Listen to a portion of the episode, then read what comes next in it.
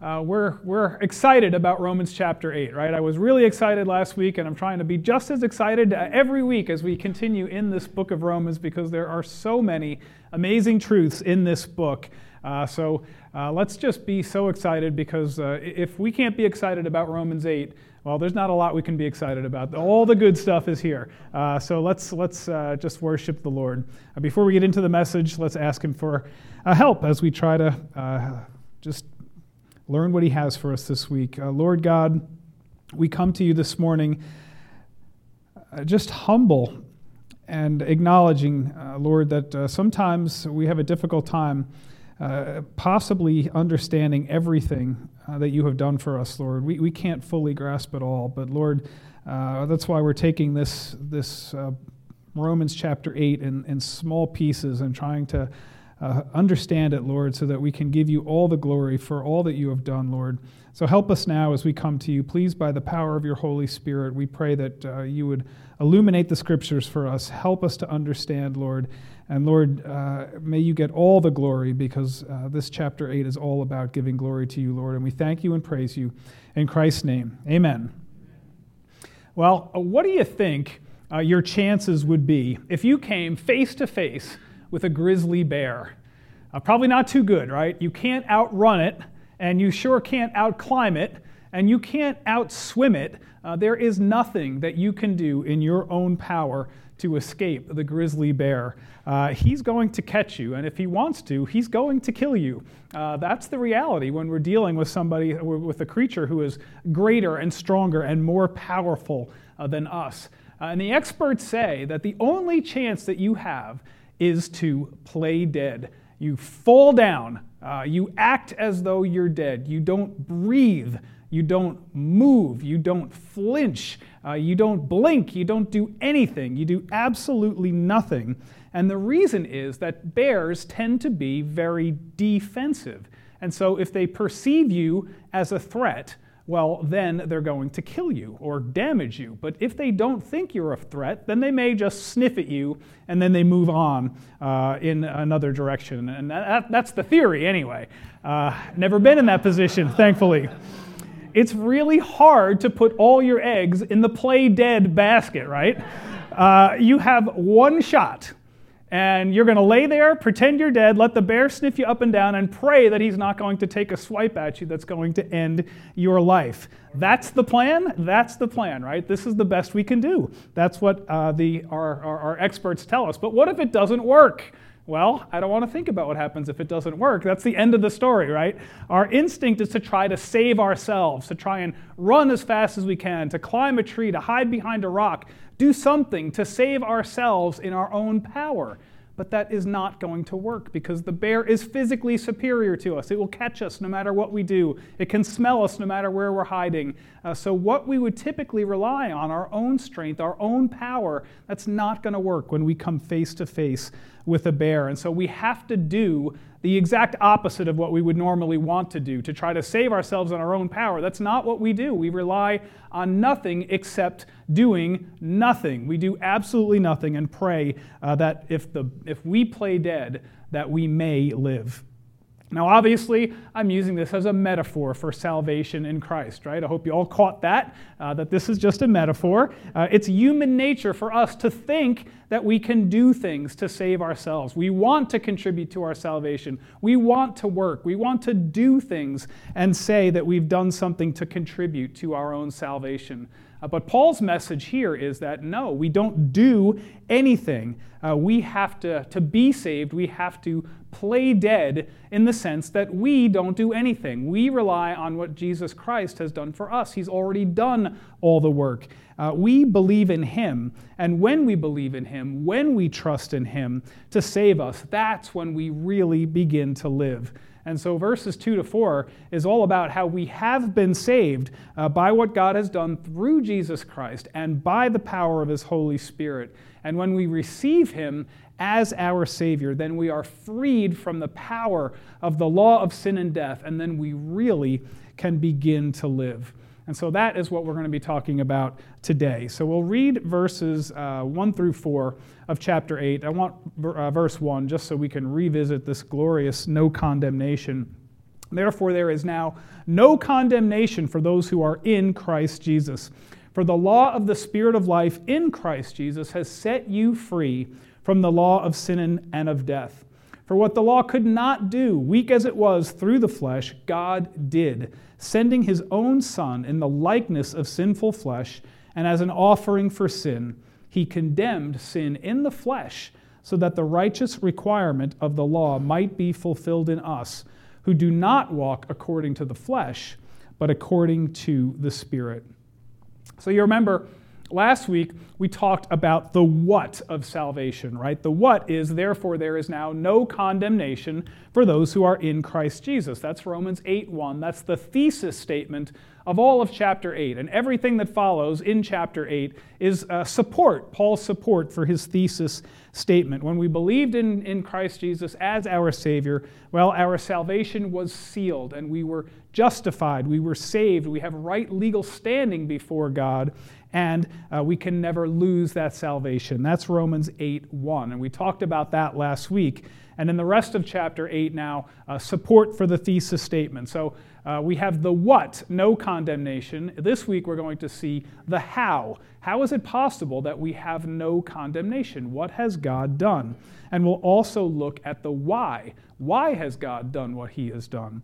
And so, what we see is that the law cannot save us from the power of sin and death but God can save us from the power of sin and death. And what the law was not able to do because of our own human weakness, God is able to do because his power is greater than the power of the law of sin and death. And though we can't fulfill the righteous requirements of the law in ourselves, Jesus Christ has done that for us, uh, so that he has done what we are not able to do. And so, what we've seen so far is that we might think that the law is bad, but no, Paul says over and over again no, the law is not bad. The law is good. The law is holy, but we are flawed. It's the weakness of our own flesh that makes the law unable to save because we can't keep it. So, there's nothing wrong with the law, there's something wrong with us. But we understand from the law that the law's power is limited, right? It, it, it's, it's meant to shine a light so that we might see our sin and repent of it, uh, but it can't save. But thankfully, God's power is unlimited. God is mighty to save, uh, as the hymn goes, and He has the power to overcome everything that is lacking, not only in the law, but in us as well, and to bring us to saving faith. And He has the power through the Holy Spirit not only to save us, but also to help us to live holy and victorious lives.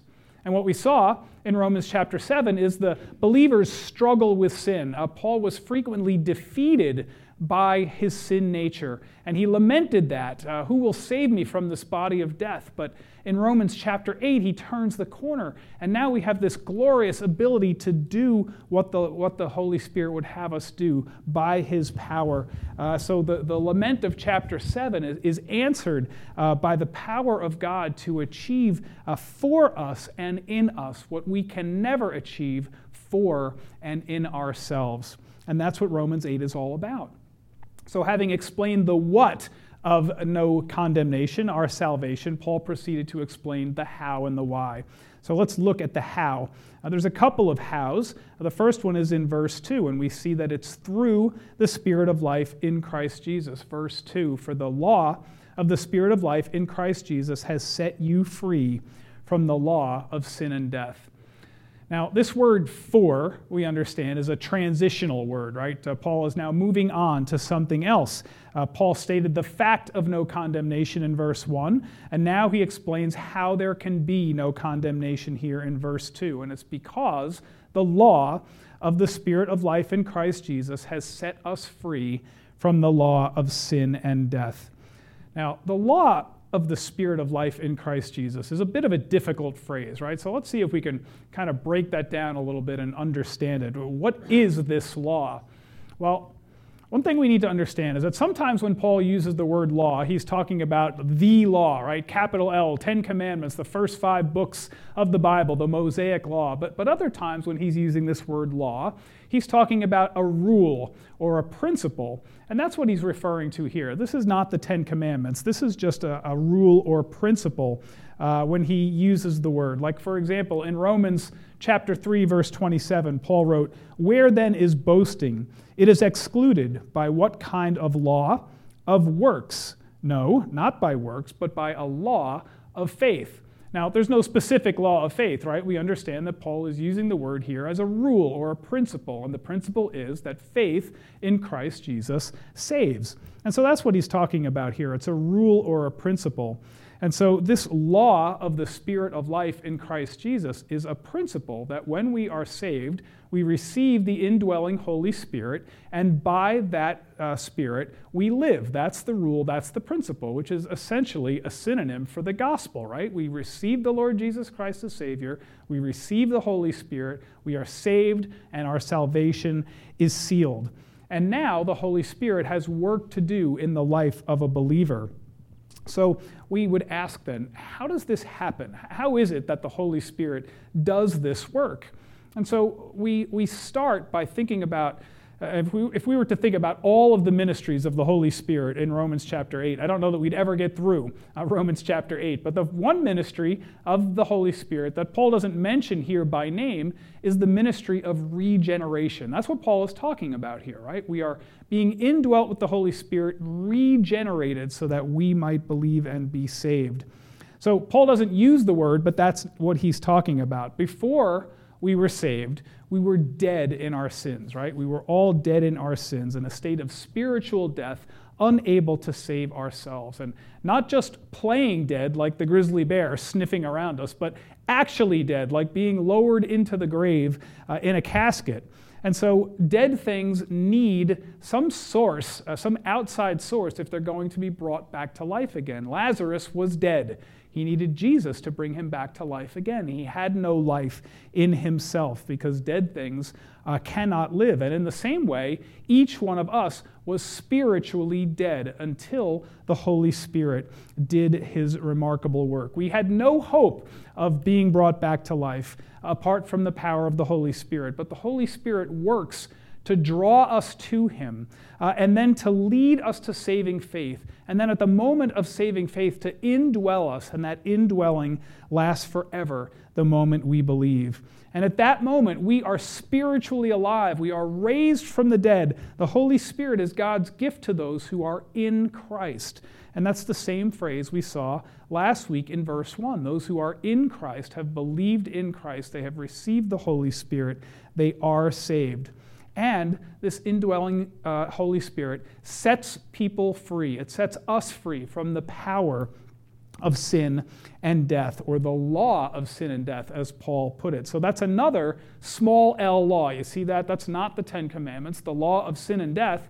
Small l, it's the rule or the principle that we have violated God's law, we have violated his commandments, and we are worthy of condemnation. We are worthy of death. But the good news is that when we have two laws at work, uh, one trumps the other. And because the law of God, the law of the Spirit of life in Christ Jesus, is so much more powerful than the law of sin and death, well, the law of Spirit in Christ wins, even though the law of sin and death is awfully powerful. But it's like a tug of war where you have, say, 10 NFL linemen on one side of the rope and a kindergartner on the other side of the rope, right? It's a total mismatch. The kindergartner is going to end up in the muddy middle, right? Covered in mud and, and muck and all kinds of things. Uh, because the power of the Spirit of life in Christ is so much more powerful than the law of, of sin and death. And so the law of sin and death is powerless to stop the law of the Spirit of life in Christ from saving us. Uh, and we no longer live under the law and sin's tyrannical reign. And so we look at this verb to has set us free. Uh, that, that verb, uh, the tense of that verb, indicates once and for all action that lasts forever, for all time. We never have to worry that the law of sin and death is going to pop up its head again and, and lay claim to us. No, the, the law of the Spirit of life in Christ Jesus is the thing that now rules our life. And so we're freed for all time. So the first how of salvation is through the Spirit of life in Christ Jesus. But there's another way. There was another thing necessary, another how of salvation. and that is through God sending Jesus as a sin offering. Of course, the first thing uh, through the Spirit of life uh, in Christ Jesus would not be possible unless God first sent Jesus to us as a sin offering. And that is what verse 3 tells us. For what the law could not do, weak as it was through the flesh, God did, sending his own Son in the likeness of sinful flesh, and as an offering for sin, he condemned sin in the flesh. Now, in verse 2, uh, Paul was talking about the law as a rule or as a principle. But here in verse 3, now he's talking about the law again, capital L, the Ten Commandments, the Mosaic Law, the first five books, uh, all of that. Uh, this is God's law, and it's meant to show us his perfect standard of holiness. And holy is a word that we use often to describe God, don't we? It's kind of a word that we just throw out there. God is holy. And we know that that's true, but we don't often define that word. So let's just take a second to define it. Uh, it may be one of the most difficult attributes of God to define because it's not one of the attributes that we share in, right? Like we have the ability to love. Uh, to forgive, to be faithful, and God has all those things. But, but holiness is not something that we share with God. That's not one of uh, the attributes that we share. And this word holy comes from the word hagios, uh, which means separate, uh, distinct, uh, completely other. Uh, so God is completely separate, distinct, and other from us. Uh, we are one thing. We are uncreated. Uh, cre- we are created creatures, uh, sinful creatures. Uh, but yet God is completely other from us. He is uncreated. He is perfect. He is pure. And that's what it means to say that He is holy. Now, when the Bible calls us holy, which it does on several occasions, it's on the basis of our faith in Jesus and on what Jesus has done, not in anything that we have done. Because holiness is not in us, it's applied to us when we believe in Jesus Christ for our salvation. But God is holy without any help. It's an essential attribute of who God is. And since the law comes from this holy God, well, the law is holy too. It's completely other. It's separate and distinct from human nature, separate and distinct from anything that we could ever achieve in our own power. It's an impossible standard. And so, again, we see that there's nothing wrong with the law. The problem is with us. The law can't save because of the weakness of our own flesh. That's the problem. And this word flesh is a word that Paul uses to describe our sinful human nature. We'll see that throughout Romans, throughout Paul's letters. The flesh means the sinful, innate human nature that is prone to sin. And so we want what we want. And our pride and our greed and everything that's inherent in us uh, wars against the things that God wants. His holiness is, is completely antithetical to our sin nature. And so God is holy, perfect, and pure, but we, on the other hand, are not. And we uh, battle against what God wants for us.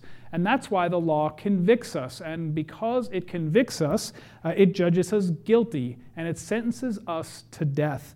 And we deserve it. But thank God that in His mercy, He had a plan to save us from our sin.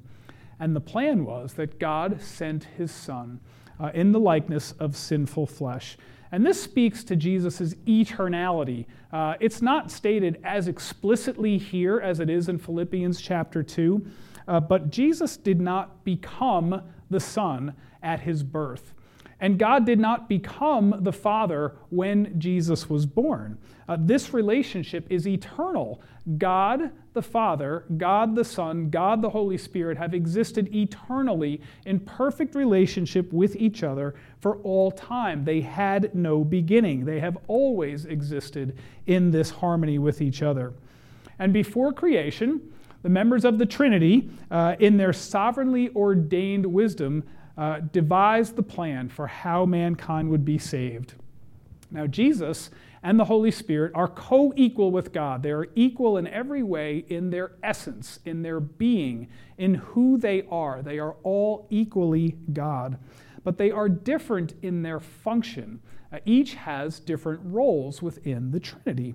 And so, one of Jesus' roles was to become a man uh, to come to the earth, to live a perfect, sinless life, and to be sacrificed uh, on a cross for our sins so that we might live. Now, if this had been a human meeting, uh, Jesus would have stood up and said, You know, that sounds like a really good idea, but I got a better plan. Why don't one of you two go and come to earth and you die on a cross for the sins of these people? But that's not how the members of the Trinity work, right? This is God's eternal plan. Uh, his, uh, God's plan uh, was to save us uh, by the means that he ordained through Jesus Christ. And this speaks to the love of God now. Why did God create man? Well, it was because he wanted to share himself with us, which means that he wants relationship with his children. And why did God send Jesus? Why did Jesus agree to come? Only because of love we needed saving, and the only way we could be saved was through the blood of Jesus Christ. And so he came voluntarily because of his love for us. In the incarnation, Jesus came in what Paul calls the likeness of sinful flesh.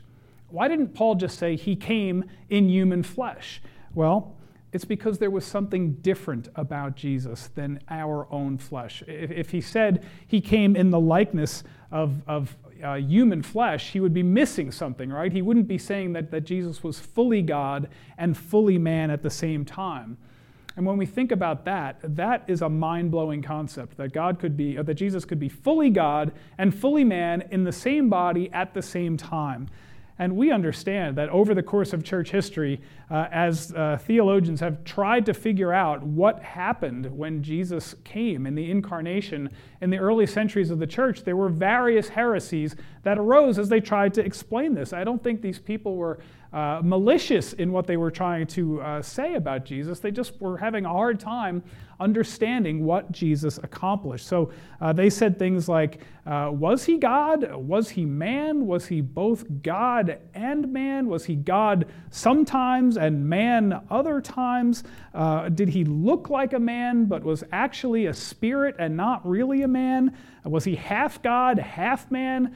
Uh, the, the church has struggled with these things, and, and it's taken, uh, it took the early centuries of the church to figure out exactly who Jesus was 100% God, 100% man.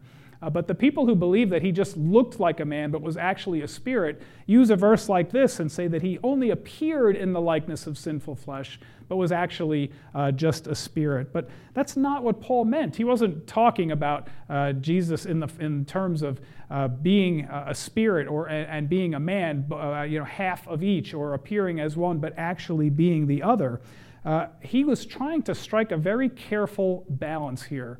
And so think about it. Uh, how else would you say it if you were trying to strike a careful balance between Jesus' full humanity and his sinlessness at the same time? So you might say he came in the likeness of sinful flesh, meaning that he looked like he was part of sinful flesh, but was not actually sinful flesh, even though he appeared just like we appear. And that's what Paul was saying. He was just saying, look, he, he looks like you and I look, but there's something different about him. There's nothing about his appearance that would make us look twice about him and yet uh, at him, but yet there was something quite different about him. And he appeared to be a human, and he was a human, 100% human, except for one thing that he had no sin nature. He was just like you and me, just without the sin nature. And he had to be fully human if he was going to redeem humanity. So we will never grasp all that happened at the incarnation. It's beyond what we can fathom in our tiny human minds. But we know from Scripture that Jesus was 100% God, 100% man. In his humanity, he could be hungry, he could be thirsty, he could be tired. We see that throughout the scriptures. He could experience human emotions. He was happy, he could be angry, uh, he could be sad, he could grieve. Uh, he could experience human frailties. He could feel pain. Uh, he could bleed. He could face temptation. The only thing he couldn't do was sin. And the fact that that might be hard for us to understand doesn't make it any less true. But he could die in his humanity, and he did. And Paul said he died as an offering for sin. That's verse 3. And of course, Paul is referencing here what we call the atonement in Christianity. Uh, to atone means uh, to pay reparations for a sin or for an offense against someone or an injury. And that's just what Jesus did on the cross. Our sin was an offense to God and it required reparation. Uh, and Jesus' death on the cross made reparation to God for our human sin. And God was satisfied with Jesus' sacrifice. And so he raised him from the dead to show that he was satisfied with Jesus' sacrifice. And by his sacrifice, he paid the penalty for all human sin for all time, bringing forgiveness, imputing righteousness, and reconciling to God those who will trust in him, uh, those who Paul called those in Christ. So God condemned our sin in Jesus' flesh so he would not have to condemn sin, our sin, in our own flesh. Jesus already paid the price. And so I want us to notice here the full Trinitarian involvement in our salvation. The work of Father, Son, and Holy Spirit were all necessary in order to redeem us. How are we not condemned? We're not condemned because God sent his Son to die in our place uh, so that those who believe will receive the Spirit of life and be freed from the law of sin and death. And I think it just shows how mighty a work it is for God to save sinful creatures like us, that it took all three members of the Trinity to get it done. And so that's how we can experience no condemnation. Now, let's talk about the why of no condemnation. What is God's purpose in all of this? The why of salvation is found in verse 4 so that the requirement of the law might be fulfilled in us who do not walk according to the flesh, but according to the Spirit. So, one answer to the why question that we've already talked about is for our justification. That's so that we could go to heaven, so that we could live forever with God in heaven. We know that the righteous requirement of the law cannot be fulfilled by us because we are sinners. We are incapable of fulfilling the law. But it can be fulfilled in us because of what Jesus has done for us. Where we couldn't hope to fulfill God's law, Jesus did fulfill God's law, and that's what qualified him to be the sacrifice that God demanded for our sin. And so when we placed our faith in him, God applied Jesus' fulfillment of the requirement of the law to us. And so when the Father looks at us, he sees Jesus. So who does Paul mean when he says, uh, so that the law of the require, uh, so that the requirement of the law might be fulfilled in us? Uh, who is the us? Well, Paul describes who the us is uh, in the latter half of verse 4 who do not walk according to the flesh, but according to the Spirit. He's describing a Christian. A Christian is someone who has placed their faith in Jesus Christ, has received the Holy Spirit, and has now been freed from the penalty of sin and death, but also from sin's power and sin's authority uh, in our lives. So we ask, how can you tell if someone is a Christian? Well, only God knows the heart, right? I mean, I would not presume to say this person's a Christian and that person isn't. But one indicator is how they live their lives. Uh, we can tell if someone is a Christian by the way they walk. If they walk, that means live according to the Spirit and don't live according to their own uh, flesh. And that just means they're seeking after God, looking to obey Him in all things, uh, rather than someone being enslaved to their own sin. And so God did all this so that we could be saved. So our justification is one of the whys, but there's another why here also. And the why, the second why, is for our holiness. Beginning in this second half of verse 4, uh, Paul starts to begin to transition now from, he's been talking about salvation, now he's going to start to move into the realm of sanctification, uh, our desire uh, to become more holy through the power of the Holy Spirit's work in our lives. And one of the ministries of the Holy Spirit, we talked about regeneration, another role is to help us in sanctification. And so remember, God's standard is perfection. God's standard has always been perfection. God's standard did not change when He saved us. He still demands perfection. Jesus came and He said, I have not come to uh, destroy the law, I have come to fulfill it. And Jesus did fulfill it, and He wants us to fulfill it too. And that means that we need to spend our lives becoming more holy. Uh, God wants us to become more holy. So when we sin, we should never just fluff it off and say, oh, well, I, am human, I sin. Uh, you know, God understands that. Well, that's true. We are human and we will sin, but we should never become comfortable with that. Our sin repulses God, and it should repulse us too the more and more uh, deep we get into our Christian walk. And so God wants us to fulfill this requirement of the law. Holiness is very important to God. He said, You be holy, for I am holy. Uh, God takes holiness very seriously. And so we can only do that by playing dead to the law of sin, our sinful natures, and allowing the Holy Spirit to guide our living. Now, we will always have choices to make. Every day we're going to be confronted with choices to make regarding our own holiness. Sin will confront us all day long. Temptation is everywhere. We can't avoid it. We can't avoid temptation, but we have to learn how to resist it if we want to become more Christ like. And a Christian will co- continually, repeatedly make choices that glorify God, uh, that are in accordance with His will by the power of the Holy Spirit.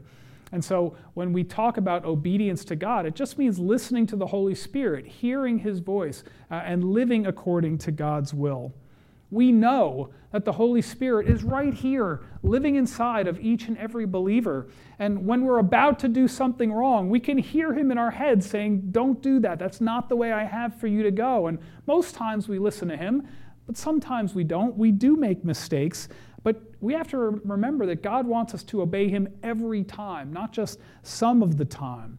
And when we fail, we confess our sin, we repent of it, we try not to commit that same sin again.